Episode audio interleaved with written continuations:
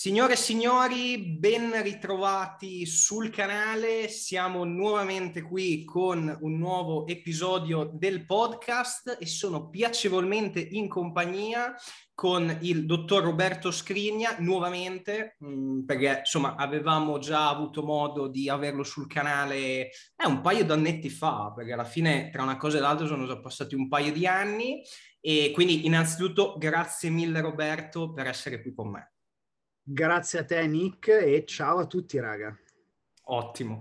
Allora, assieme al dottor Roberto Scrigna, quest'oggi ci occuperemo di un topic eh, estremamente interessante che un, vuole anche in parte allacciarsi all'ultimo podcast che ho pubblicato con il dottor Gamal Soliman, dove avevamo focalizzato l'attenzione sull'ipocalorica, uh, suddividendola un po' in due tipologie di approcci differenti, ovvero un approccio un po' più aggressivo, rapido e un approccio un po' più lento, graduale, a lunga scadenza.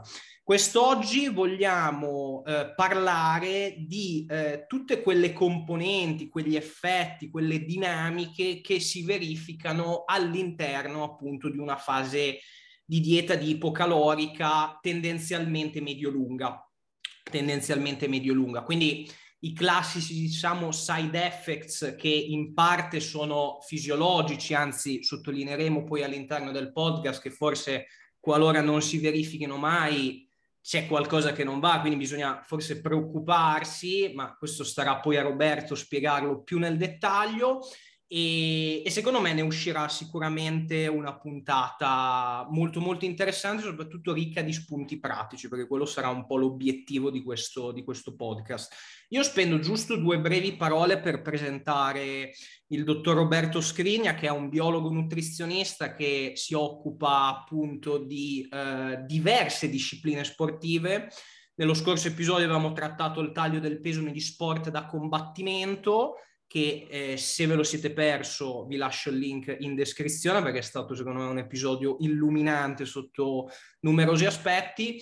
E ripeto Roberto è eh, un biologo nutrizionista che opera nell'ambito sportivo e ha un po' di casistiche che spaziano appunto da eh, fondamentalmente tante tipologie di atleti diversi, mh, anche diversi lavori più magari orientati su eh, l'ambito più estetico, performante, come può essere la ricomposizione corporea piuttosto che il powerlifting. So che di recente ha anche fatto un ottimo risultato con un atleta, ma anche campioni internazionali di numerose discipline. Poi, se vuoi aggiungere qualcosa tu nello specifico, ti lascio più che volentieri la parola. Guarda, hai, hai, detto più o meno tutto. Io sono specializzato in sport a combattimento, ma più in larga parte in sport da categoria e mh, faccio qua il mio lavoro a Milano e nella zona del nord Italia tra Milano, Verona, Lecco, Erba e appunto collaboro con moltissimi atleti professionisti di sport da combattimento, principalmente MMA, pugilato e, e, e l, sport lottatori come il wrestling e il Brazilian Jiu-Jitsu e poi chiaramente una parte del mio lavoro invece è dedicata alla popolazione generale, quindi ricomposizione corporea in ehm, neomamme, perimenopausal women, ragazzi giovani, insomma, eh, popolazione, popolazione generale. Quindi l'argomento del podcast di oggi sarà molto interessante e spero di darvi un valore aggiunto perché è poi quello che io mi trovo fare, eh, a fare quotidianamente, cioè io devo far calare il peso a tempo alle persone e quindi questo fattore tempo eh, risulta fondamentale nel determinare quali saranno le sensazioni che proveranno i nostri, il cliente, l'atleta eh, nel tagliare a quella velocità che è determinata sostanzialmente dal tempo a disposizione e dal peso da dover raggiungere. Quindi a volte abbiamo anche le mani legate dal punto di vista del debito. Certo, certo, certo. Allora, io per avviare la tematica odierna ti chiederei in primis per i nostri appunto ascoltatori di elencare le, le, principali sintomatologie, se così vogliamo definirle, che si manifestano durante una dieta appunto restrittiva dal punto di vista energetico. Quindi il nostro organismo privato per un periodo già che va oltre l'acuto di comunque eh, sufficiente energia rispetto al TDE, quindi rispetto al consumo, a che cos'è che va incontro in maniera realistica? Sì, la prima, la prima, cosa da dire è che, secondo me, per introdurre l'argomento, è che il corpo è dotato di un sistema di omeostasi del controllo del peso corporeo, sia del peso corporeo in generale, ma soprattutto delle due componenti che formano la maggior parte di questo peso, cioè del grasso corporeo e della struttura muscolare quando ci si allontana da quello che può essere definibile come un nome che non mi piace molto, ma è il set point, cioè un lower limit e un upper limit, che di solito è intorno al 10% del peso corporeo, più o meno, nel quale si attivano delle risposte di tipo comportamentale e fisiologico che cercano di riportare la persona all'interno di quel range. Perché?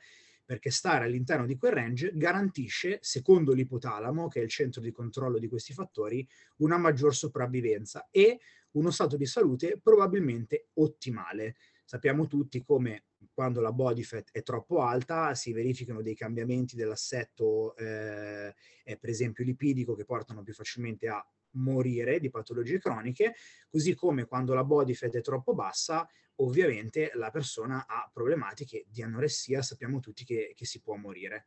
Così sono le due, le due macro aree. Per quanto riguarda le sensazioni, mh, mm, tireremo fuori un elenco grosso di sensazioni che riguardano sia la, l'universo delle percezioni energetiche, sia l'universo della percezione dell'appetito, sia anche l'universo umorale, cioè anche come, una, come la restrizione calorica influenzi il comportamento di una persona in maniera totalmente inconscia a, a questo individuo. Da che cosa partire? Ne abbiamo nominate tre, io partirei prima di tutto con la componente endocrina, se, sì, se tu sei sì, d'accordo. Sì. Quindi sog- ipotizziamo che un soggetto stia perdendo peso nel tempo e sia già alla dodicesima settimana continuativa di restrizione calorica. Alla dodicesima settimana la persona avrà perso, se sta lavorando bene, almeno un 5-6% minimo di peso corporeo se sta tagliando lentamente. Eh, la prima cosa da dire è che la percentuale di massa grassa di partenza, avendo parlato di quel range di omeostasi, sarà fondamentale per capire quando probabilmente avverranno i primi eh, adattamenti metabolici, sia eh, in termini fisiologico-morali sia in termini endocrini. Affinché si possa, quello che il corpo deve fare se, stiamo, se sta scendendo di peso è cercare di limitare il più possibile il calo della massa grassa, perché come eh, se esaurirà completamente le sue riserve energetiche e non ha la minima idea che il frigorifero in realtà è pieno, l'S lunga è piena e gli basta uscire di casa per riempirlo, ma entra in una sorta di situazione emergenziale in cui non sa quando verrà rialimentato. E quindi i primi due ormoni che si vanno a modificare sono eh, il, l'ormone cortisolo, inizia ad aumentare, si trovano valori anche più alti del 100% rispetto all'inizio della dieta. L'altro ormone che tendenzialmente tende ad aumentare è l'ormone grelina, che è un ormone che fa percepire l'appetito ma c'è tutto un altro set di ormoni, che sono ormoni sessuali e tiroidei soprattutto, che si vanno a modificare, tendendo ad abbassarsi. È come se il termostato del corpo venisse abbassato per garantire una condizione di risparmio. È come quando d'inverno, per consumare meno gas, mettiamo il termostato al minimo. E si abbassa la produzione di TSH, si abbassa la produzione di T3, si abbassa la produzione di T4 e la conversione a eh, da T4 a T3 da parte del fegato, si riduce l'insulina perché quindi stiamo mangiando meno e quindi l'intake di carboidrati è minore rispetto alle fasi iniziali della dieta, eh, si ridurrà la leptina, che è un ormone che all'interno del, eh, dell'ipotalamo segnala la sazietà ed è un ormone chiave per questo bilanciamento eh, del peso corporeo. Si riduce il testosterone, eh, viene più facilmente legato, quindi si, quindi si, riduce la parte libera, ma si riduce anche in generale eh, il testosterone totale. E questi sono i principali ormoni che si vengono, le principali modificazioni ormonali. C'è anche una modificazione del GH che tra questi è l'unico ormone che tende ad aumentare un pochettino, perché ha eff- effetti di eh, di risparmio, garantisce una, una maggior sopravvivenza. Eh, I due principali ormoni coinvolti nella percezione della sazietà e della, eh, dell'appetito sono appunto grelina e leptina, di cui questa seconda eh, risponde soprattutto in base alle modificazioni di pienezza del tessuto adiposo. Quindi queste sono modificazioni di tipo endocrino. Tutte le modificazioni di tipo endocrino portano poi chiaramente ad avere modificazioni anche di come una persona si sente e del comportamento che avrà. Quindi modificazioni di questo tipo portano alla persona ad avere un aumento dell'appetito, fame generale e fame edonica, e con fame edonica intendiamo fame specifica, mh, non fame in generale, di riso e broccoli, ma proprio fame di le, quando le classiche donne ci dicono fame di pizza, fame di gelato. Ricerca spasmodica dell'alimento palatabile. Esattamente. Eh, un aumento della sensazione di stanchezza generale, un aumento dell'irritabilità, una riduzione della capacità empatica e eh, un aumento della sensazione di letargia. Certo. Siamo stati mo- molto generali, però eh, in grande, in, a grandi linee questi sono i macro fattori che una persona sente. Quindi si sente comp- sempre letargica, sempre stanca, qualsiasi gesto è molto costoso, c'è continuamente eh, a livello mentale un food focus, quindi un continuo pensiero del, del, cibo. Ai pasti non ci si riesce a saziare a sufficienza e si continua a guardare generalmente l'orologio per cercare di arrivare al passo successivo. Questi sono tutti segnali che con estrema probabilità la persona sta accusando un pochettino la dieta ipocalorica. Aggiungeresti qualcos'altro? Per, per non entrare troppo nel tecnico, perché chiaramente quando poi si parla magari di risposta anabolica, possiamo anche entrare un po' nel ramo dei vari pathways, quindi mTOR, MPK, però magari esula un attimino dal topic specifico, quindi non andrei a impelagarmi in queste cose. Dal punto di vista endocrino, l'unica cosa che aggiungerei, magari, dato che tutte queste cose qua sono in parte, nel senso, peggiorative, ci sono magari anche dei sites come può essere un miglior profilo glicemico piuttosto che una sensibilità insulinica migliorata che eh, avvengono poi mh, quando siamo comunque in un'ipocalorica eh, medio-lunga, poi già in realtà un pochino anche nell'acuto, però parliamo comunque di tempistiche come giustamente hai avviato tu la, la, discussione, hai detto dopo 12 settimane, quindi comunque già un lasso di tempo in cui appunto queste cose qua che hai elencato si manifestano in maniera percettibile perché non vogliamo passare il messaggio che dopo due settimane che uno si mette a dieta è già lì che oddio ho fame, eh, non, non, sono attento nel quotidiano, perdita di focus, eccetera, eccetera. Esatto. Però sicuramente l'elenco che hai fatto tu è abbastanza, è abbastanza premio. Quindi, mh, bene o male, mh, presa coscienza che queste cose qua sono comunque cose che si manifestano, poi anche qua c'è un'interindividualità abbastanza importante, per alcune persone si manifestano prima, per altre meno, come mh, giustamente hai, hai, detto tu, diciamo il, il set point, quindi comunque un punto omeostatico X per un soggetto può essere decisamente differente per un altro soggetto, quindi poi queste, diciamo, eh, manifestazioni possono avvenire in maniera più o meno persistente in funzione di ciò, ma sicuramente quello che sappiamo ad oggi è che si, si manifestano, cioè ci sono, esistono ed è eh, una condizione sine qua non, quindi cioè, ci sono, si può fare poco a riguardo. Però, però quello che interessa a noi è come diciamo, dal momento che si verificano, gestirle in maniera ottimale. Che cosa ci può venire incontro appunto per una loro, diciamo, ottimizzazione per quanto possibile eh, a livello gestionale delle strategie nutrizionali, gestionali nel quotidiano, abitudini che sicuramente possono mitigare in parte sia diciamo la, il magnitudo che questi effetti eh, di, di queste cose che hai elencato portano, sia magari anche le tempistiche in cui avvengono. Quindi lascio magari io parlerei per dare anche magari un filologico alla conversazione partirei con eh, magari le principali casistiche anche che tu affronti bene o male, non dico nel quotidiano, ma comunque con i clienti che segui, nel senso andando per ordine di eh, non solo importanza, ma anche timing in cui queste cose subentrano. Quale può essere la prima? Possiamo dire, non so, eh, l'appetito piuttosto che la, lit- la, letargia nei movimenti, un abbassamento diciamo della componente del NEAT che molte volte è quella che fa stallare il peso e la persona neanche se ne rende conto perché eh, io monitori i passi ma alla fine non mi rendo conto che non, eh, il NEAT non, non, sono solo passi, questo l'ho, l'ho già detto in tanti altri podcast che ho fatto.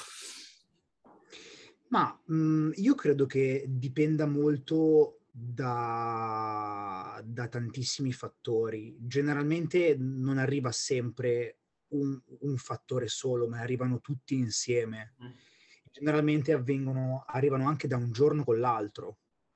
Magari fino al giorno prima l'atleta, la persona non, non riporta niente, dal giorno dopo inizia a dire non mi sento sempre confuso, non mi riesco a concentrare, eh, non abbiamo parlato, non ho nominato la libido, ma eh, che, è certo. sì, sì. Eh, che, è assolutamente fondamentale, tutte quelle componenti cognitive, eh, quindi anche se vogliamo studiare l'ipocalorica ovviamente eh, impatta.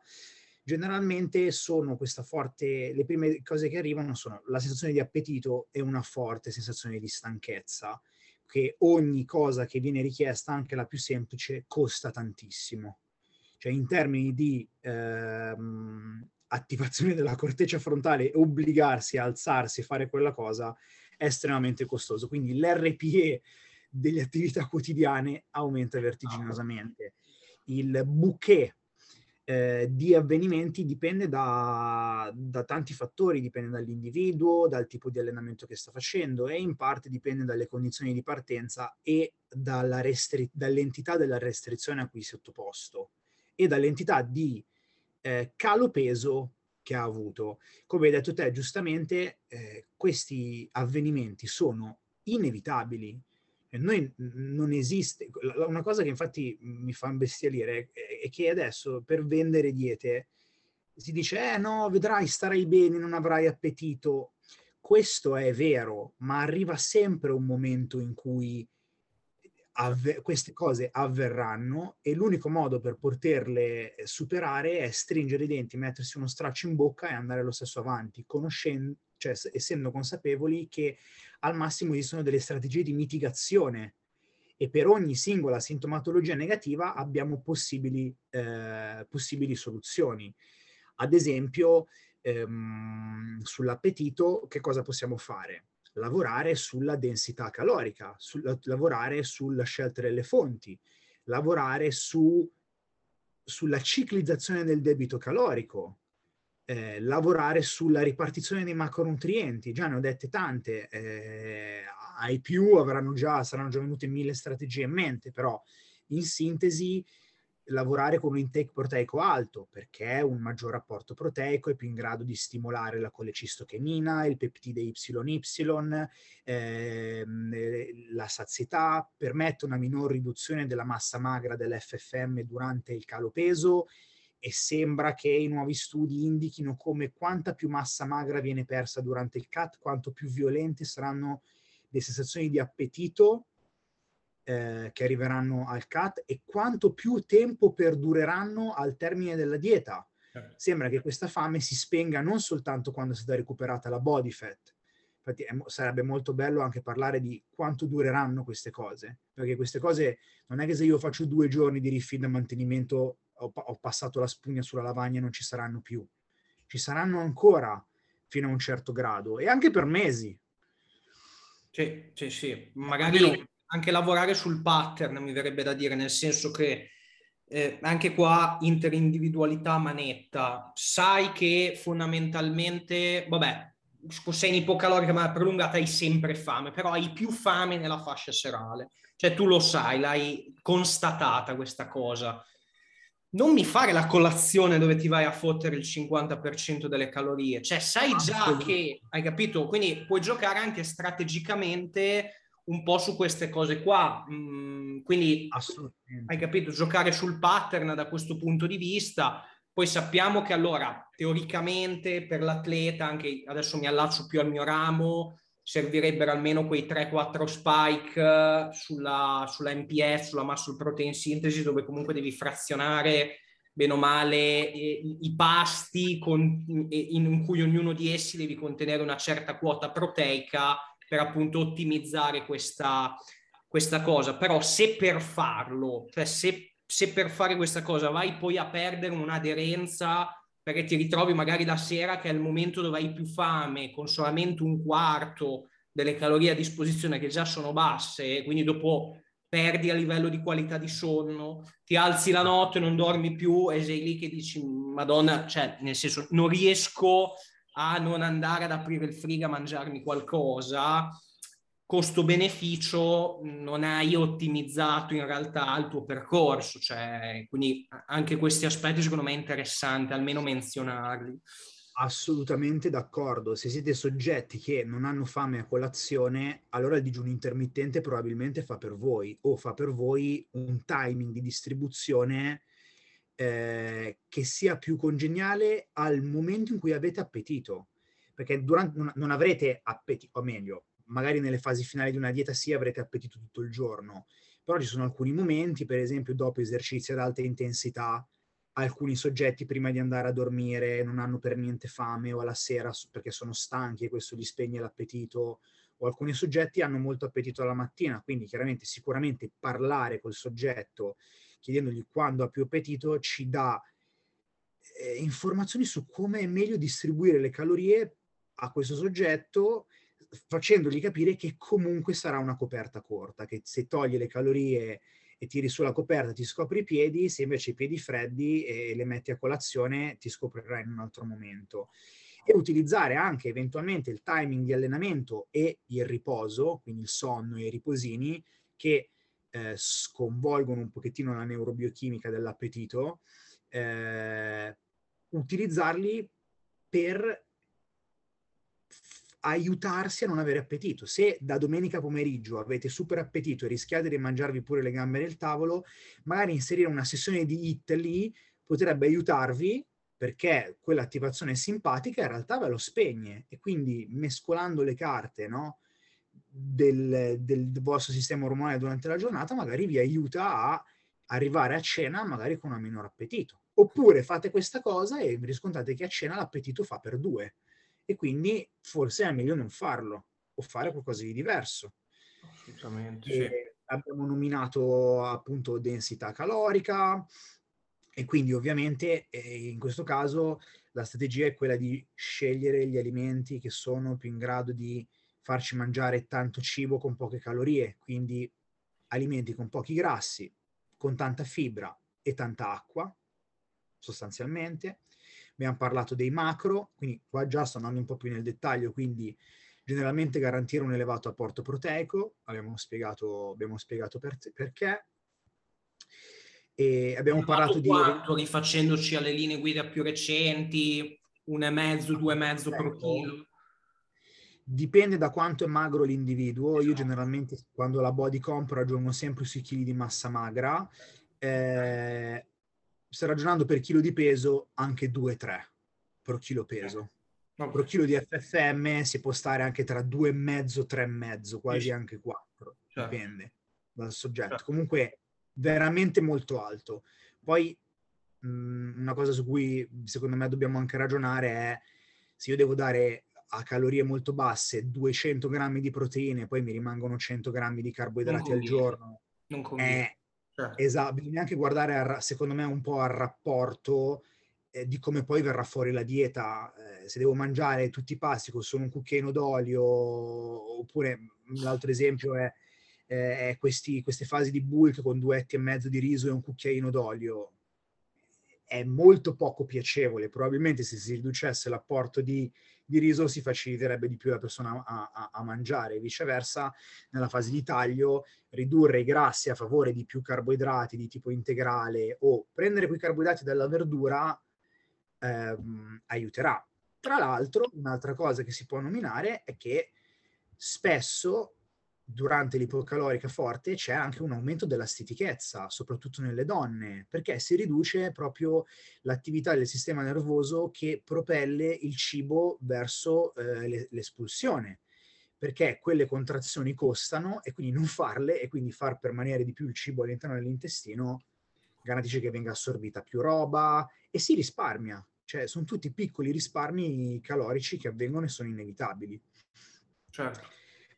Eh, ab- abbiamo secondo me già un attimino analizzato alcuni aspetti dal punto di vista della gestione nutrizionale che se curati in corso di ipocalorica quotidianamente possono sicuramente portare dei benefici. Un'altra cosa che mi viene in mente prima magari ehm, che, che, passiamo ad altro, eh, anche banalmente il fatto, questo purtroppo molte volte non è neanche la scelta strettamente della persona, il fatto di avere una routine impegnata nel quotidiano ti permette di essere meno a tiro mh, da fondamentalmente il cibo. Perché? Perché prendi anche solamente una persona come me che magari passa 8-10 ore tutti i giorni sistematicamente della sua vita a casa al PC e alla cucina a tiro, piuttosto che se fossi fuori interazioni con le persone piuttosto che sono in ufficio, piuttosto che altre questioni e non ho neanche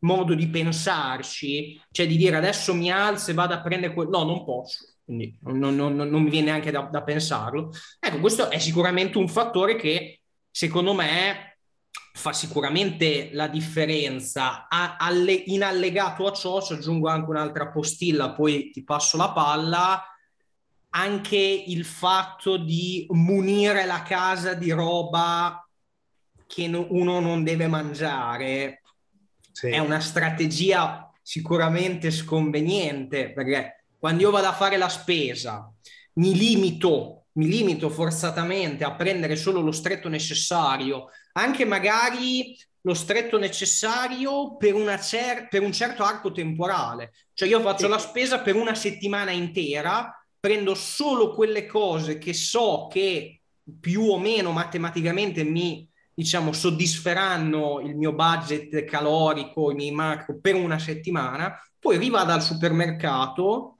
e rifaccio la spesa per un'altra settimana. Non faccio magari una spesa abnorme oppure fare la spesa anche solamente per una settimana, ma ci vado a mettere dell'extra.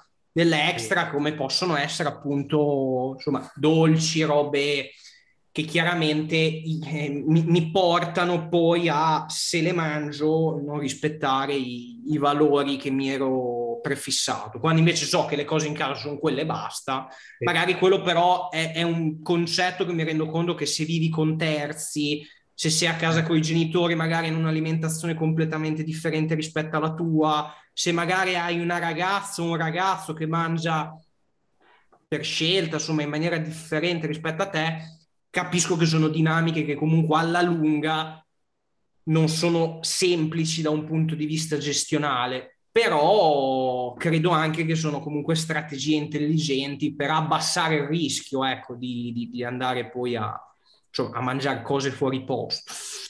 Hai assolutamente detto, secondo me, una delle cose più importanti di tutte, che eh, chi sta a dieta da molto tempo cioè chi ha già molta esperienza dietetica conosce bene, che sono i fattori ambientali responsabili dell'insorgenza dell'appetito e della fame edonica, eh, che sono con- completamente sconnessi rispetto a quelli già, di cui abbiamo già parlato.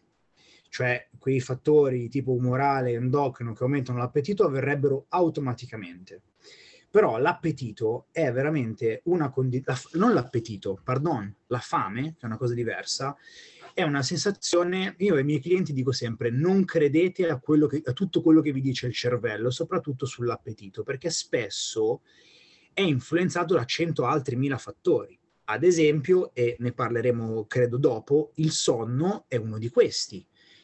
A prescindere dall'intake calorico, anche se sono in normo ipercalorica da mesi, una notte di sonno fatta male, una, rest- una, notte di restrizione di sonno, eleva i miei livelli di grelina del giorno dopo del 50%. Quindi a parità di calorie io mi sentirò non, sa- non completamente saziato. Se questa cosa si verifica durante una fase di ipocalorica, perché il bambino piange, quindi un fattore ambientabile non controllabile e mi rovina il sonno, avrò più fame.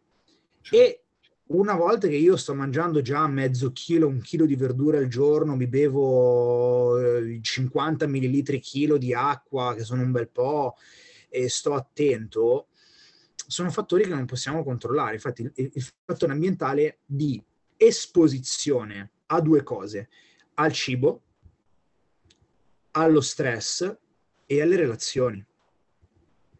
Certo. Perché la convivialità, il mangiare fuori, il mangiare con altre persone rende il cibo più piacevole e quindi in quel momento in cui la fame è elevata e la persona si trova magari di fronte magari a pietanze leggermente diverse, infatti gli ambienti dove le persone tendono a mangiare di più sono i buffet, perché ci sono, ci sono due occasioni, cibo molto diverso e convivialità, che sono due, due, due situazioni in cui a molte persone stimolano molto l'appetito Ehm... Cioè, tu riguarda questo aspetto che secondo me interessa tante persone che ci stanno ascoltando, eh, sperando che ci ascoltino in tanti, tra parentesi. Eh. Però eh, tu come le gestisci? Cioè, nel senso, eh, questo, questo chiaramente diciamo è una classica domanda alla quale la risposta sarebbe da dire, eh, le gestisci che non ci vai, oppure se ci vai sei consapevole che probabilmente quel giorno eh, insomma vai fuori dal seminato e quindi dopo, i giorni dopo, devi fare ancora più la fame perché alla fine quello che conta è la media nel lungo periodo, eccetera, eccetera. Ok, a parte quello possiamo aggiungere qualcosa? Sì, secondo me ci sono diversi modi di gestirla e questi modi dipendono dall'obiettivo, cioè quanto è ambizioso, e dalla motivazione della persona, dal tempo a disposizione, cioè va valutato caso per caso.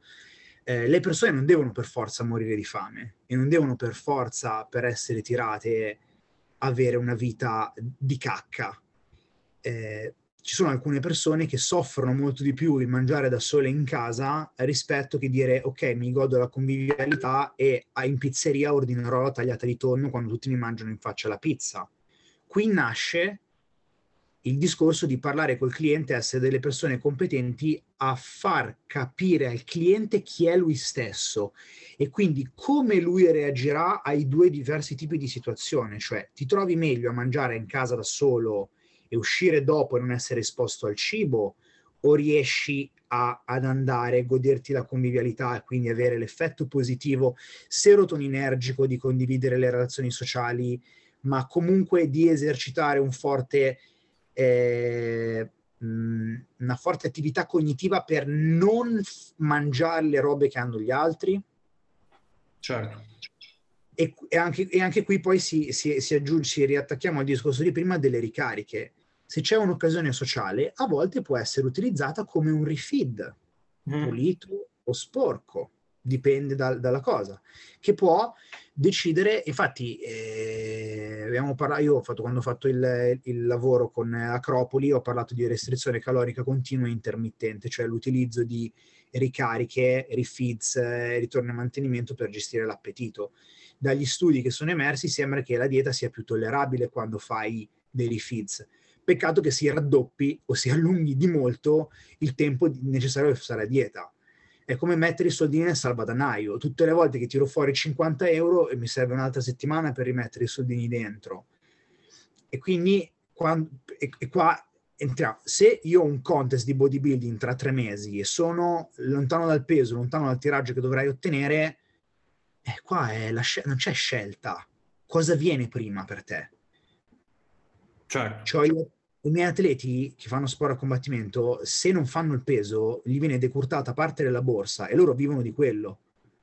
Quindi in quel caso non c'è scelta. se possiamo farlo, se abbiamo lavorato talmente tanto bene prima che ci possiamo permettere di farlo, allora lo facciamo volentieri. Sono la prima persona che crede che sia assolutamente fondamentale anche sapersi godere la vita, ma sono anche il primo che dice che ci sono situazioni in cui si può fare e altre invece che devi semplicemente push through. Devi semplicemente spingerti oltre e stringere questi benedetti denti e mandare giusto un boccone amaro di appetito quindi gli scenari possibili sono questi, questi qui. Ehm, Ovviamente a, al di là di quanto è proporzionale in termini di grandezza l'obiettivo ricercato, deve essere una scelta consapevole da parte dell'individuo. Cioè io sono consapevole che concedendomi quell'uscita, quelle due uscite su base settimanale, mi allungano le tempistiche idonee per raggiungere il mio peso target. Magari ci arrivo, perché non è che a, a, meno che non so, vado a fare lo you can eat, mi, mi, mi sfondo eh, eh come, per, come, un giaguaro, però alla fine lì cioè, eh, sei poco centrato su, su, sull'obiettivo che hai. E, però, è un autosabotaggio. È un autosabotaggio, assolutamente. Però secondo me, cioè, se uno lo fa consapevolmente, la vive diversamente rispetto a quello che magari lo fa, poi cavolo vede che ho il peso stallo, non scende, allora dice eh, ma dai, ma non può essere quella volta, quelle due volte che vado a settimana, se poi sono bravo, diligente durante tutti gli altri giorni. E invece sì, e invece sì. Se, se è l'unico fattore che non controlli, eh, quale altro può essere? Esatto, esatto. Quindi abbiamo un attimino sviscerato un po' la gestione legata alla fame, la ricerca del cibo durante comunque l'ipocalorica e bene o male questi sono anche i tips che volevo toccare in tua compagnia. Un altro aspetto molto importante è la performance, perché va bene la dieta, va bene stare comunque in ipocalorica, mantenere determinati target nutrizionali, però bisogna anche allenarsi, bisogna fare attività sportiva. Quindi mh, chiaramente noi sappiamo che vuoi o non vuoi, chi più chi meno, comunque durante una fase di dieta di ipocalorica la performance ne risente. Non solo ne risente in termini quantitativi, ma anche in termini qualitativi, quindi mh, sicuramente si manifesta, magari dopo un certo arco temporale che si chiama dieta, una mancata voglia proprio di eh, andare comunque fondamentalmente ad allenarsi e sicuramente ci possono però essere, eh, secondo me, dei tips, delle strategie che in parte, perché anche qua sono cose che si manifestano, ragazzi, cioè io, io ho fatto competizioni di natural bodybuilding, ho seguito persone che lo fanno, cioè alla lunga la voglia di... cioè diventa più un gioco di testa arrivati a un certo punto, mm, quindi succede, succede. Però anche qua ci sono dei trick, ci sono delle possibilità che possono giocare a nostro favore affinché comunque anche in queste fasi eh, abbiamo un po' di vantaggio, abbiamo un po' di vantaggio. Quindi lascio a te la palla per dire eh, le prime cose magari che ti vengono in mente a riguardo. Sì, le primissime cose che mi vengono in mente sono, vabbè, il sonno, quindi la cura del sonno, perché il sonno ha un'attività fondamentale di, re- di recupero sia fisico del, del sistema nervoso centrale. La restrizione calorica è una restrizione calorica anche per il cervello ed è per questo che eh, diminuisce la, la, la volontà di volersi, di volersi allenare ed è tutto fatto sostanzialmente per portarci a cercare di spendere meno calorie, quindi una cura maniacale del sonno che tra l'altro tende a deteriorarsi in ipocalorica e quindi ci inserisce in questo terribile vortice di, che peggiora tutto. Ehm, l'utilizzo di stimolanti che possano accrescere la, eh, mi viene da dire, mi viene da tirare in mezzo la dopamina, però sì, la stimolazione adrenergica Esatto, esatto, è adrenergica e dopaminergica. Eh, quindi il dialogo interno che ci si fa con noi sul perché ci si allena è assolutamente fondamentale e l'utilizzo di stimolanti, eh, l'unico stimolante che mi viene in mente in questo momento è l'utilizzo della caffeina certo. in maniera massiccia, eh, sia come pre-workout, sia eventualmente durante l'arco della giornata per determinare un minor, cambi- un minor calo della NEAT, Ecco. E anche tenere un po' più a bada l'appetito aiuta.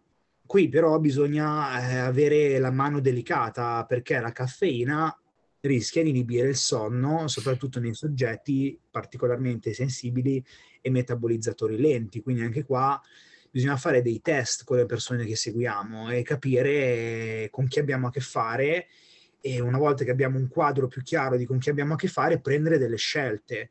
Eh, lo mando fuori a mangiare o, o, gli suggerisco di rimanere in casa, gli do una vagonata di caffeina o non gliela do perché poi non dorme. E il timing dei pasti ta- timing dei pasti e timing dell'assunzione prevalentemente glucidica.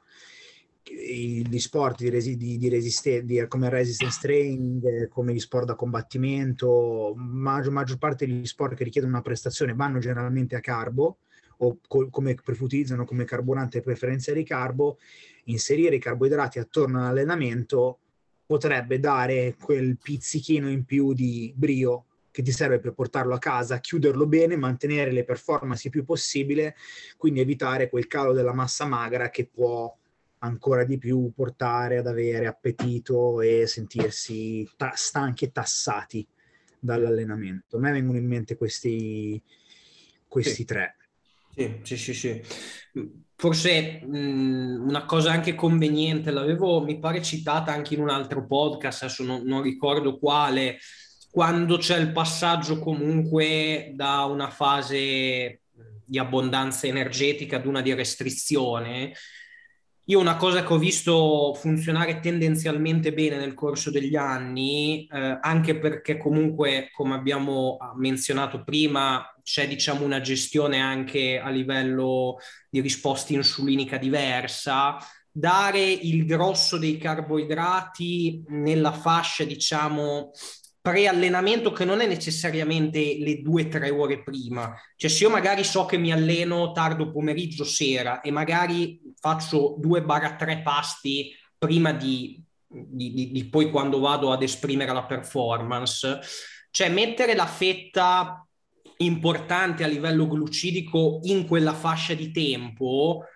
mi può, eh, vuoi o non vuoi, aiutare maggiormente piuttosto che ragionarla della serie mh, il pasto post allenamento per una questione che noi sappiamo di eh, ripristino comunque più favorevole a livello di glicogeno piuttosto che un miglior partizionamento eh, post allenamento che però secondo me in ipocalorica cambiano un po' i ragionamenti, cambiano un po' anche i vantaggi dal punto di vista diciamo di quello che ricerchiamo e ehm, potrebbe essere una strategia interessante quella invece di fare un post allenamento magari un po' più scarico a livello glucidico perché prima ne abbiamo messo una buona quota per performare. Tu come la vedi ah. questa? Che è una, è una, buona idea, è una buona idea. Poi dipende, esatto, dipende appunto da quando è questo allenamento e dagli effetti che dà sull'appetito.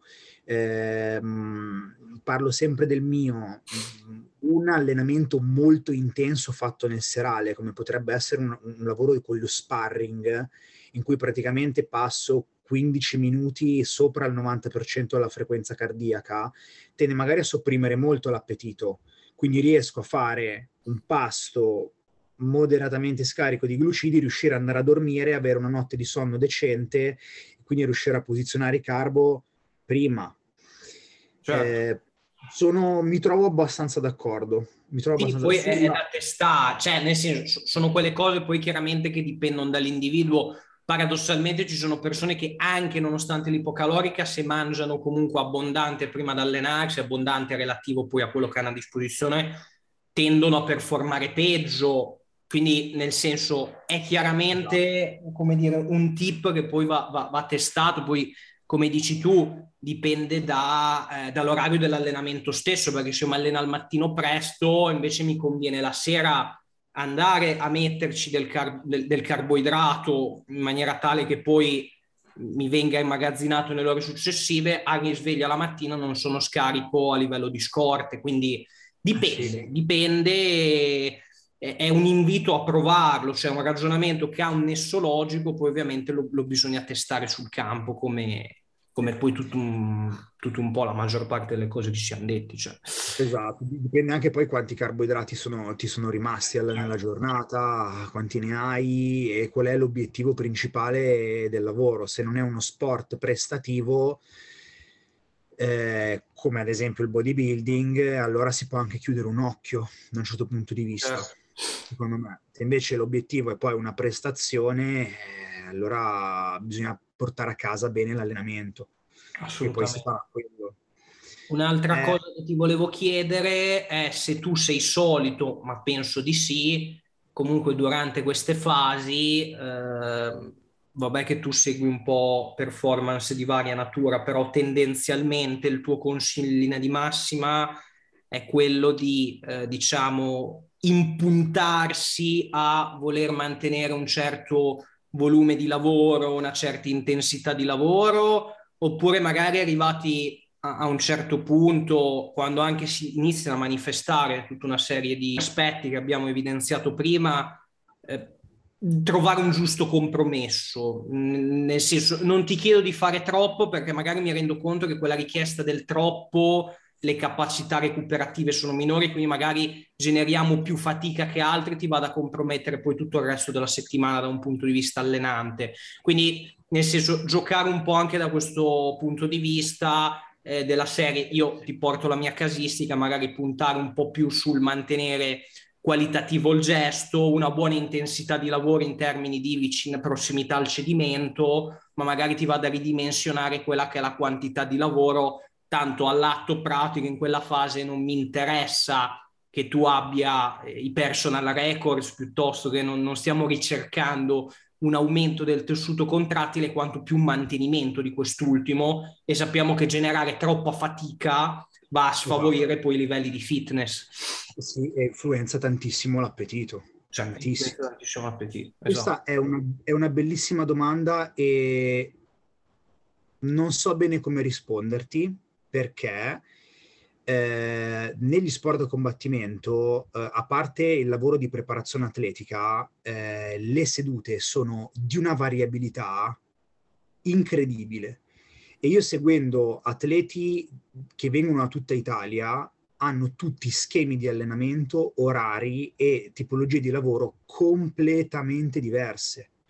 Quindi io ogni volta che questo accade accendo un cero in chiesa e faccio un giro di telefonate sostanzialmente, cercando di comunicarlo al preparatore atletico, cercando di comunicarlo al coach tecnico. Poi m- magari non c'è un solo coach tecnico, magari ce ne sono quattro, c'è quello di pugilato, c'è quello di MMA, c'è quello di wrestling, eh, c'è la, il preparatore atletico e sostanzialmente dico ragazzi, quando succede questo di solito è perché siamo un po' pesanti e il match ha avuto poco tempo per essere preparato. E qui iniziano i problemi perché bisogna trovare il giusto compromesso tra far comunque spingere l'atleta perché deve raggiungere uno stato di forma ottimale, non spingerlo troppo perché sennò poi non recupera e mi declina ancora di più il, il suo status e non alleggerire troppo gli allenamenti perché comunque Pinco Pallo deve spendere, deve creare questo debito calorico. Certo. E quindi questo è molto, molto, molto complicato. E negli sport da combattimento quello che si fa è tenere come sacre le fasi di sparring, quindi in cui vado a simulare il combattimento, e nelle altre fasi alleggerire un po' il lavoro, quindi facendo più un lavoro tecnico ma dinamico, che si chiama drilling eh, che vuol dire quindi fare eh, lavoro a, a una intensità medio-medio-bassa, però facendo volume, quindi facendo continue ripetizioni dei gesti, che comunque è dispendioso. Certo. Però ognuno poi ha il proprio metodo. Sì, sì, sì, sì. In questo caso, Nick, di solito, eh, poi dipende dal, dal livello e dalla qualità del dialogo che ho col team, eh, in qualche modo comanda il nutrizionista perché bisogna fare il peso, e il debito che io devo creare è quello, quindi mi, mi devono garantire un certo livello di dispendio. Perché se poi io sono costretto a far crollare troppo le calorie in ingresso, influenzo necessariamente anche le calorie che può spendere in uscita Pinco Pallo. Certo. certo. È, è, come se gli alzo le calorie, è ovvio che il tizio sta meglio è il discorso della reverse diet, aumenti le calorie, la persona ha una miglior disponibilità energetica, spende di più di quello che faceva prima.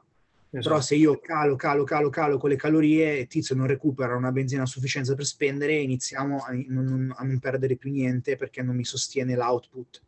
Certo. per questo non ti so rispondere, vanno valutate un miliardo di cose e questa è una delle cose più complicate che mi trovo a dover fare. Sì, sì, ma anche mh, l'avevo trattato con eh, Edoardo Tacconi, anche il discorso dell'energy flux, cioè va bene il bilancio energetico, ma c'è anche una questione proprio di flusso di energia in entrata che comunque, cioè a parità di debito, se io mangio 3.500 e magari il mio debito sono sempre 500 calorie, ma c'è differenza rispetto a se ne mangiassi 2,5 e ne spendo 3.000. Il debito è sempre 500 ma l'energy flux è diverso, le cose che succedono nel mente è diverso, le performance possono subire diverse eh, appunto eh, dinamiche, quindi questo, questo, è sicuramente un fattore interessante, però magari non, non entriamo troppo in questi discorsi perché sennò secondo me ci perdiamo, abbiamo ancora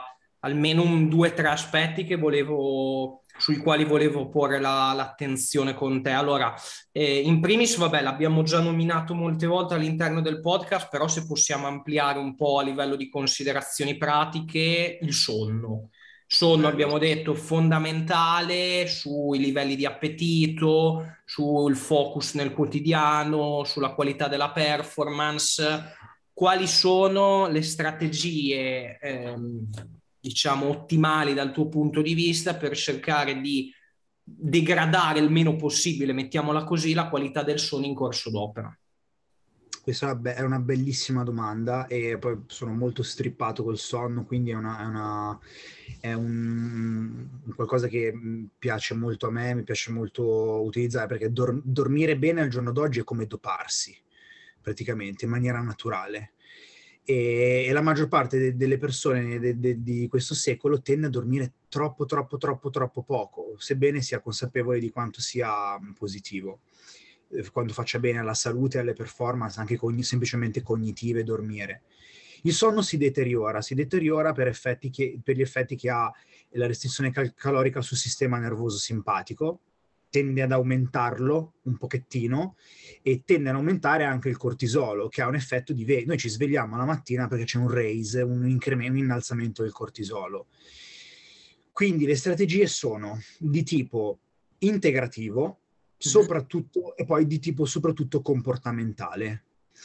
Eh, le strategie di tipo inte- e, e, vabbè, in parte anche nutrizionale. Quelle nutrizionali sono quelle di garantire un pasto serale che mi possa far andare a dormire relativamente sazio, correlativamente metto le virgolette perché chiaramente siamo sempre in condizioni di restrizione, certo. preferibilmente assegnando un buon contenuto proteico, perché queste proteine poi ehm, serviranno per la produzione di ehm, serotonina e un buon contenuto, soprattutto il triptofano, e un, un buon contenuto glucidico, perché l'insulina tende a far eh, arrivare di più al cervello il triptofano e a far produrre un po' più di serotonina, quindi un, un, un, un effetto endocrino più eh, le, le, letar- un effetto più di letargia. Sì, sì, sì, sì. E questo, questo se, sempre se chiaramente abbiamo avuto la possibilità di distribuire un po' di calorie lì. Le altre strategie, strategie sono di tipo comportamentale e richiedono, eh, si parla soprattutto di quella che è l'igiene del sonno, sì. quindi tutti quei comportamenti che facilitano il cor- eh, al corpo di prendere sonno nell'intervallo orario ideale per la tua individualità circadiana per far funzionare bene l'architettura del sonno. L'architettura del sonno, che è sostanzialmente l'alternanza delle quattro fasi eh, del sonno, avviene in maniera automatica. Il modo migliore per garantirsi un buon sonno è andare a letto e garantire una regolarità a questo sonno. Quindi andare a letto nella fascia oraria ideale, svegliarsi più o meno sempre alla stessa ora e garantirsi di fare nelle orari precedenti tutta una serie di attività che possono in maniera molto semplicistica, aumentare il tono parasimpatico e ridurre il tono simpatico. E fare in modo tale che il cervello capisca che è ora di andare a dormire. Io consiglio generalmente questo elenco gigantesco di cose. Controllo della luce, quindi abbassare la luce nell'orario serale e preferibilmente osservare il tramonto, perché lo scattering della luce del tramonto è in grado di stimolare il, nucleo soprachiasmatico del cervello e far migliorare la produzione di melatonina nel giusto orario circadiano di quel periodo stagionale fondamentale. Ma ancora prima farlo al mattino, cioè appena c'è l'alba, quindi c'è una maggior presenza di luce blu, uscire, far arrivare nell'occhio almeno per 10 minuti un po' di, di radiazione solare, eventualmente posizionare l'attività fisica nella prima parte della giornata e non nella seconda, tipo gli sparring. Però se ho l'atleta che lavora, eh, ce la pigliamo nel naso, eh, lavora tutto, eh, che dobbiamo fare? Lì ci saranno altre strategie che, che tra l'altro dico adesso, quindi posizionare tutti i lavori di intensità nella prima parte della giornata così che possa essere teperato. E comunque il sistema nervoso ha bisogno di tempo per scendere se si fanno lavori intensi. L'utilizzo della luce, quindi abbassarla nel serale e prendersela nel giorno.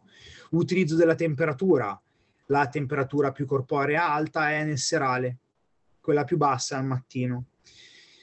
Quindi l'utilizzo di bagni caldi e bagni freddi per condizionare il lavoro del sistema nervoso, del sistema nervoso a essere attivo o passivo in determinati momenti. Io di solito consiglio i bagni freddi earlier in the day, eh, nella prima parte della giornata, per il lavoro che fanno sul sistema, sull'attivazione dell'adrenalina e quindi anche no, su, sull'attività che possono avere sulla NEAT, sulla termogenesi, ho freddo, devo, cioè devo spendere un botto di calorie per riportare la mia temperatura più alta e al contrario alla sera le strategie di acclimatazione al calore o di aumento della temperatura, docce calde, bagni caldi, perché quando esci da quella condizione sei super vasodilatato, la core temperature cala, più rapidamente cala la core temperature, prima si prende sonno, si riduce la latenza del sonno.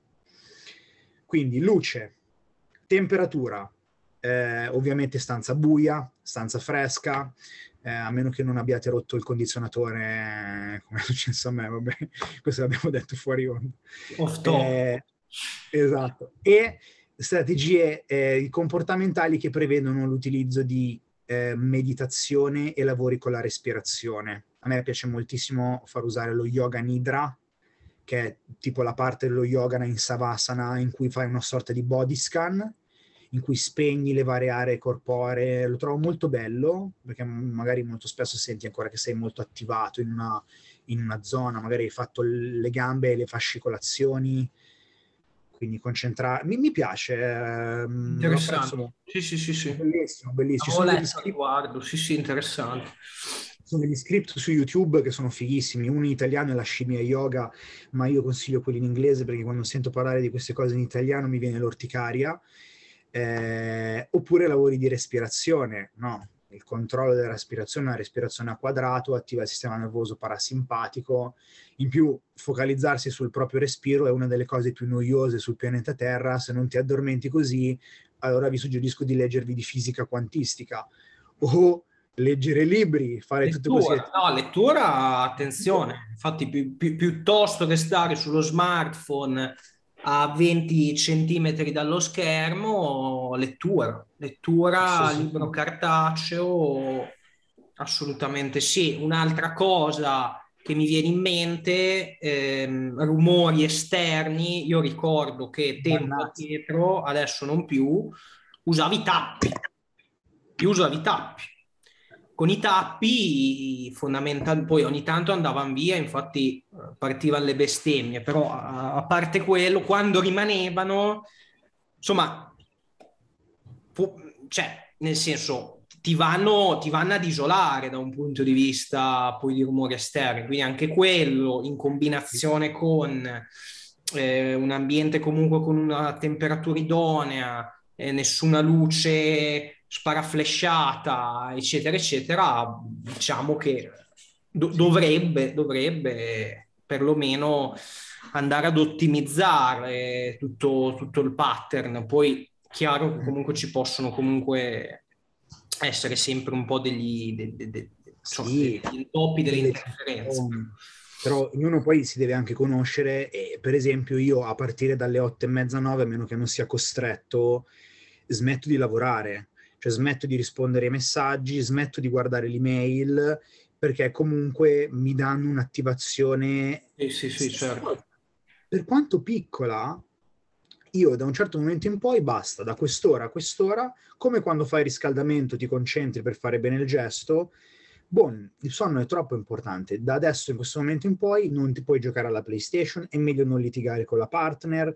E poi, eh, che eh, dico, assolutamente non assumere alcolici, absolutely not, anche soltanto un drink eh, rovina l'architettura del sonno, magari prendete sonno prima, passate meno tempo in sonno profondo, in sonno REM, garantirsi un numero adeguato di ore di sonno in cui si giace nel letto, cioè alla fine sono tutti protocolli di tipo comportamentale, cioè bisogna educare le persone che bisogna fare queste cose e più pressione c'è sul sonno perché si può deteriorare, perché si è stressati eh, e, e magari non si è mangiato a sufficienza, più vanno fatte con attenzione e cura. Certo.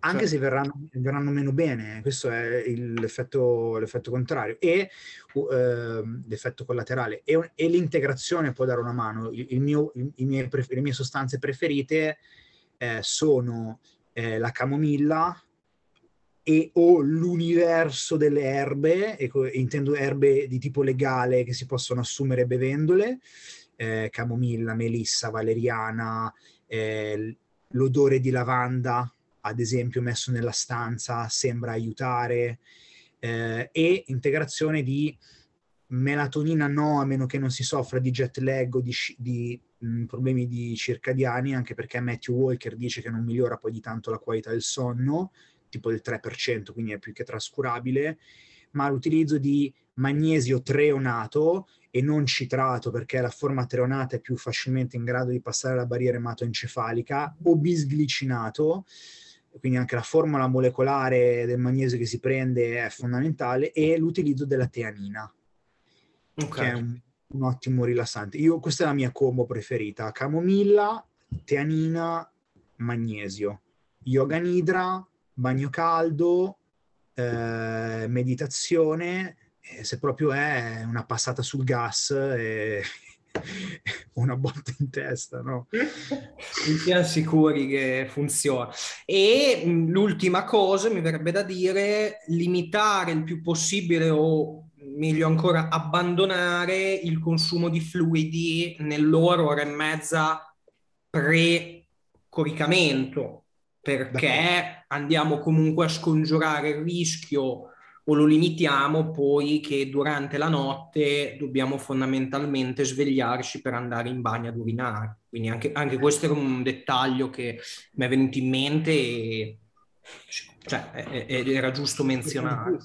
Anche perché se poi ti svegli c'è il rischio che dici, ah, però ho fame adesso. Capito? Esatto. E senti la pancia che brontolina e dici, oh mamma, cosa faccio? Vado in cucina e poi lì eh, ci sono persone che mangiano di nascosto, è molto delicato, molto certo. delicato.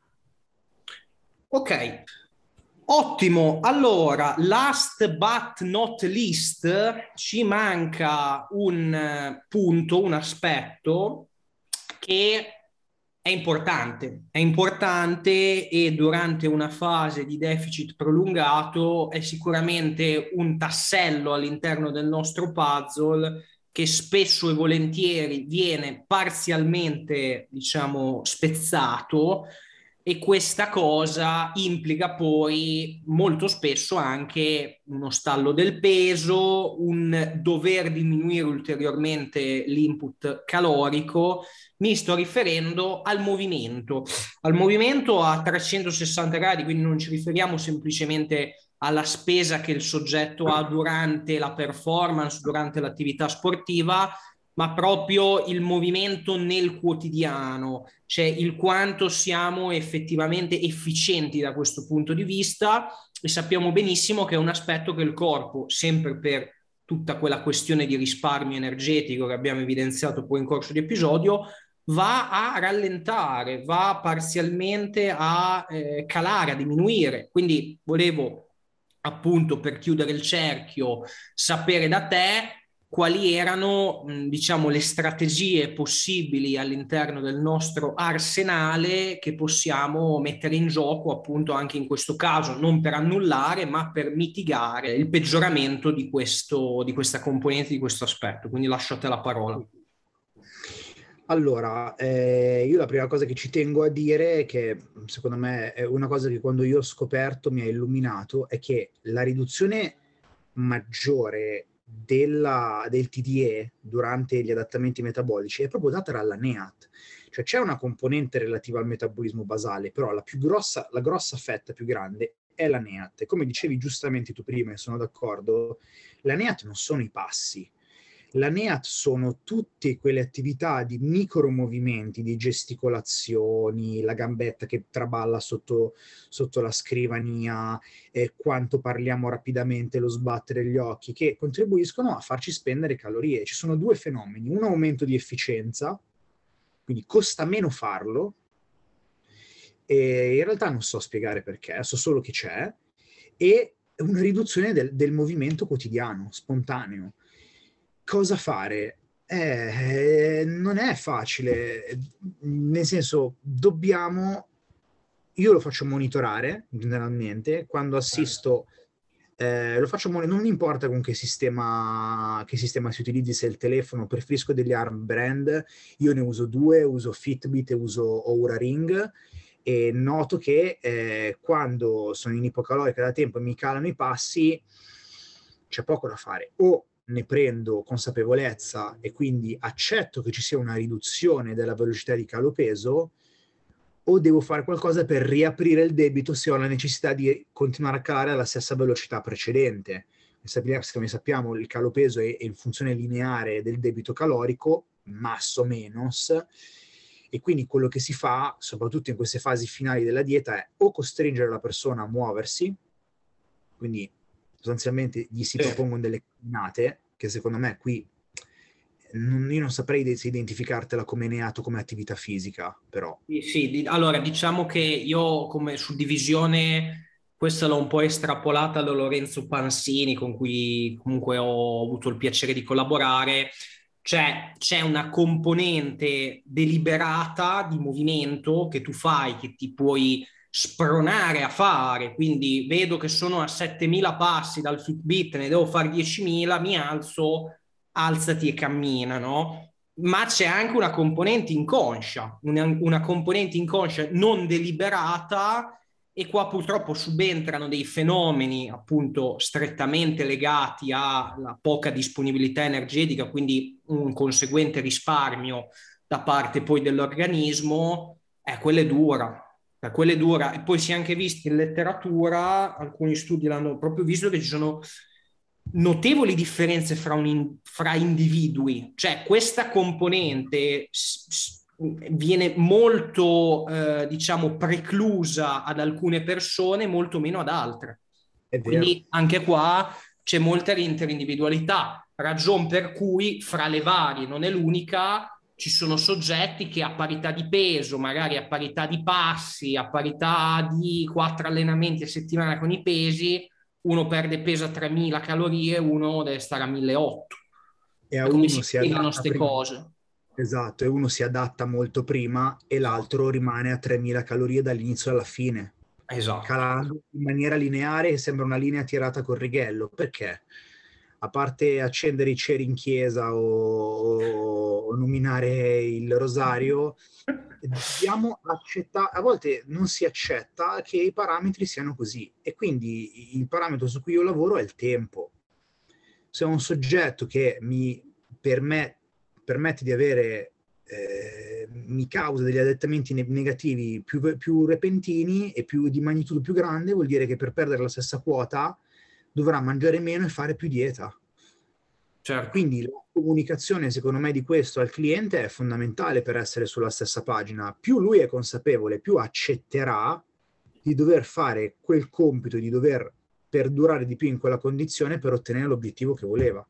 Assolutamente. E, e c'è poi, soprattutto negli sport con cui lavoro io, questa cosa non c'è.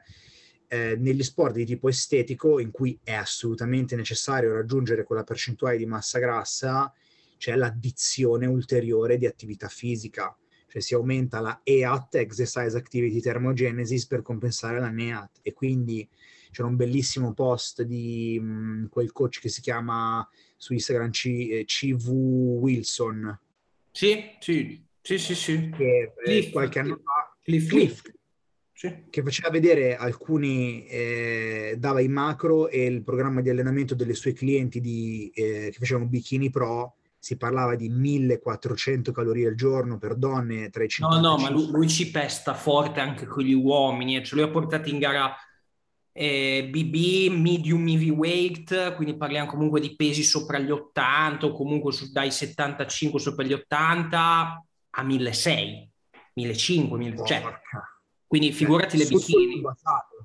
Sì, sì, sì. Poi non per mesi, ma qualche settimana, ma anche un mese. Eh, però magari sono tre, 4, 6 weeks, un mese sì, e mezzo. Però quella è anche gente, quella è anche gente che oltre ad avere diciamo il coltello fra i denti e te lo fa, è anche gente che è eh, portata.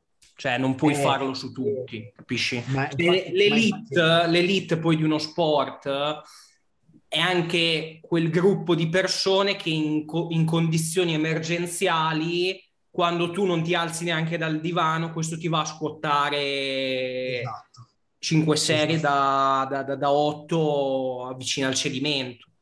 Eh, esatto, infatti molto spesso non, non, consideriamo, cioè noi vediamo queste cose fatte dagli atleti pro e le vogliamo magari replicare su noi di noi, ma non ci rendiamo conto che noi non siamo quelli, non abbiamo quell'età, non abbiamo magari quella genetica, non abbiamo quella, quella filosofia di allenamento, quella, quella forma mentale e, e quella cattiveria che ci, facilita a, a, farti così tanto male e a continuare a farlo anche se stai male perché l'obiettivo è più grande di te.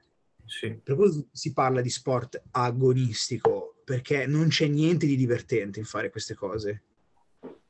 E, e, e queste persone sono capaci di accettare, di sopportare una sofferenza fuori dai limiti della, che la maggior parte degli umani sono, sono disposti ad accettare. Ci lamentiamo che mangiamo la pizza marinara al sabato, questi magari si fanno otto settimane, come hai detto tu, a 1700, sei allenamenti di resistance training a settimana e 20 km di corsa. Sì, sì, non guardano in faccia niente nessuno poi magari anche con eh, sono compromesso, ho fame, ma me la tengo, stringhi de. Eh sì. Però anche lì pa- parliamo di contesti ovviamente che diciamo forse hanno poco transfer con la, la, la stragrande o quasi la totalità delle persone che ci sta ascoltando in questo momento, però è bene sottolineare che ci sono anche queste realtà e, ed è così. Come è eccezionale lo snatch di 300 kg del tizio che ne pesa 60, è eccezionale questa capacità di sopportazione pazzesca. Io ogni volta che vedo i miei atleti dover magari essere costretti a fare cose di questo tipo, dico, io sarei morto. Certo. Io, io non, non, avrei, io non sarei riuscito a fare quello che fanno loro. Ma infatti io sono il topo di biblioteca con gli occhiali e loro sono sulla materassina. Sì, sì, sì, sì, assolutamente. No, non a caso. Però conoscerlo, saperlo, averlo, averlo presente ci permette di riconoscere e dire al cliente, guarda, che la situazione è questa, ora c'è da stringere i denti perché sarà così, non c'è modo che vada meglio. Se vuoi che vada meglio, dobbiamo stoppare questa fase, farti recuperare, quindi fare anche un mese o due per ripristinare no? eh, una certo. buona sazietà e senti, scaveremo ai tuoi limiti estremi un'altra volta. Certo. Sì, sì, sì. molte volte, cioè, è brutto da dire, sembra quasi un fallimento. Non è un fallimento. Secondo me, a volte alla clientela generale bisogna mettere di fronte al fatto che eh, forse lo, la cosa che hanno chiesto era un po' troppo ambiziosa per esatto. loro adesso. Assolutamente. Certo. infatti, eh, anche sull'appetito, una cosa che non abbiamo nominato dell'appetito sono le aspettative che uno ha. E infatti io trovo, e te ne parlo per esperienza personale, che quanto più fai ipocaloriche, quanto più è facile farla. Ah no, ma questo io l'ho riscontrato nella mia aneddotica. Eh, stava uscendo qualche studio, mi sembra che anche lo stesso Lane Norton ne aveva parlato, che comunque si creava negli anni questo, diciamo, definito in maniera eh, per passare il messaggio vantaggio metabolico nel comunque stare in ipocalorica, quindi comunque riesci mh, mm, magari a parità di calorie, ma anche magari a tirarti o a raggiungere una certa BF con un po' più di calorie rispetto alla volta prima. Ovviamente lì poi ci deve essere un lavoro fra le varie fasi di ipocalorica fatto a puntino, perché non è che smetti la dieta, ingrassi senza logica, poi allora ti devi rimettere a dieta, perché allora lì è più uno yo-yo approach che non porta invece a, a nessun vantaggio metabolico. Però se invece tu curi di volta in volta eh, oltre che l'ipocalorica stessa, la transizione, le recovery phases, la fase di poi successiva di ipercalorica. Eh, lì negli anni, come giustamente hai detto tu, diventa una roba che riesce a gestire sempre un pochino meglio. Poi a, a nessuno piace, però. No. Diventa... Non è divertente per nessuno, però una volta che conosci già quello a cui andrai incontro no.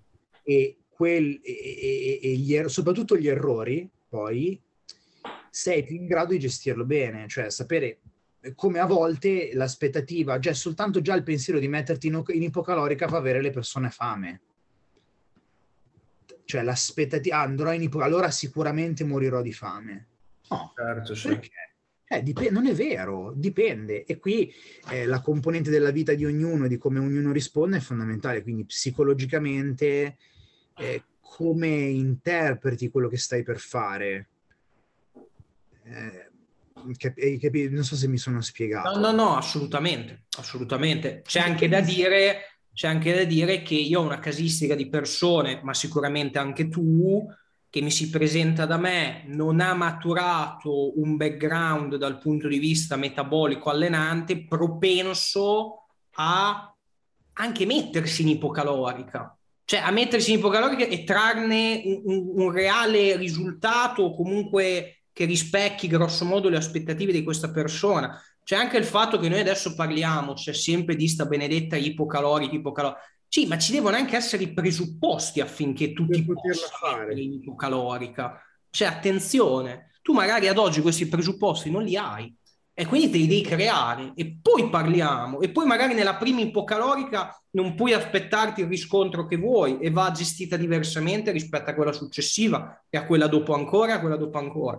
Quindi è un processo molto lungo e articolato e molte persone, poi sai, insomma, il professionista te lo spiega, ti parla chiaro, avercene secondo me di professionisti che sono onesti, trasparenti, ti esatto. parlano chiaro, molti altri pur di accontentarti o comunque, insomma, è brutto da dire, ma lucrarci sopra, ti mettono in ipocalorica, ti, ti fanno quello che vuoi, poi tanti risultati non ce li hai. Magari esatto. sei vittima poi di tutta un'altra serie di robe, quindi binge eating, fame nervosa, rebound, chi più ne ha più ne metta, e da una cosa sei passata a tutta un'altra serie di problematiche che sono molto delicate poi da, da, da riuscire ad arginare cosa mi sembra assurdo nel nostro lavoro? Che a volte vengono persone in studio e ci chiedono io voglio fare questo. Ok, è giusto che tu me lo dica, però io quando vado dal meccanico, anche io dico vorrei che la macchina smettesse di fare quel rumore, però una volta che c'è in, macch- in mano la macchina lui, è lui che decide qual è l'intervento da fare. Eh, certo. E quindi io ho tantissime, gener- generalizzo, donne ad esempio, che mi chiedono di dimagrire e gli dico Stellina, guarda che è l'ultima cosa che tu dovresti fare adesso nella tua condizione Certo. E sì, cosa fai? Ci litighi, la mandi via, la, la accontenti? Cioè tu mi stai sostanzialmente pagando per dirti quello che fare io ti devo pure convincere che quello che ti dico io è giusto?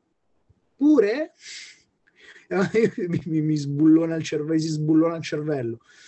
Allora fatelo te e fattillo tu, come dice la pubblicità, no?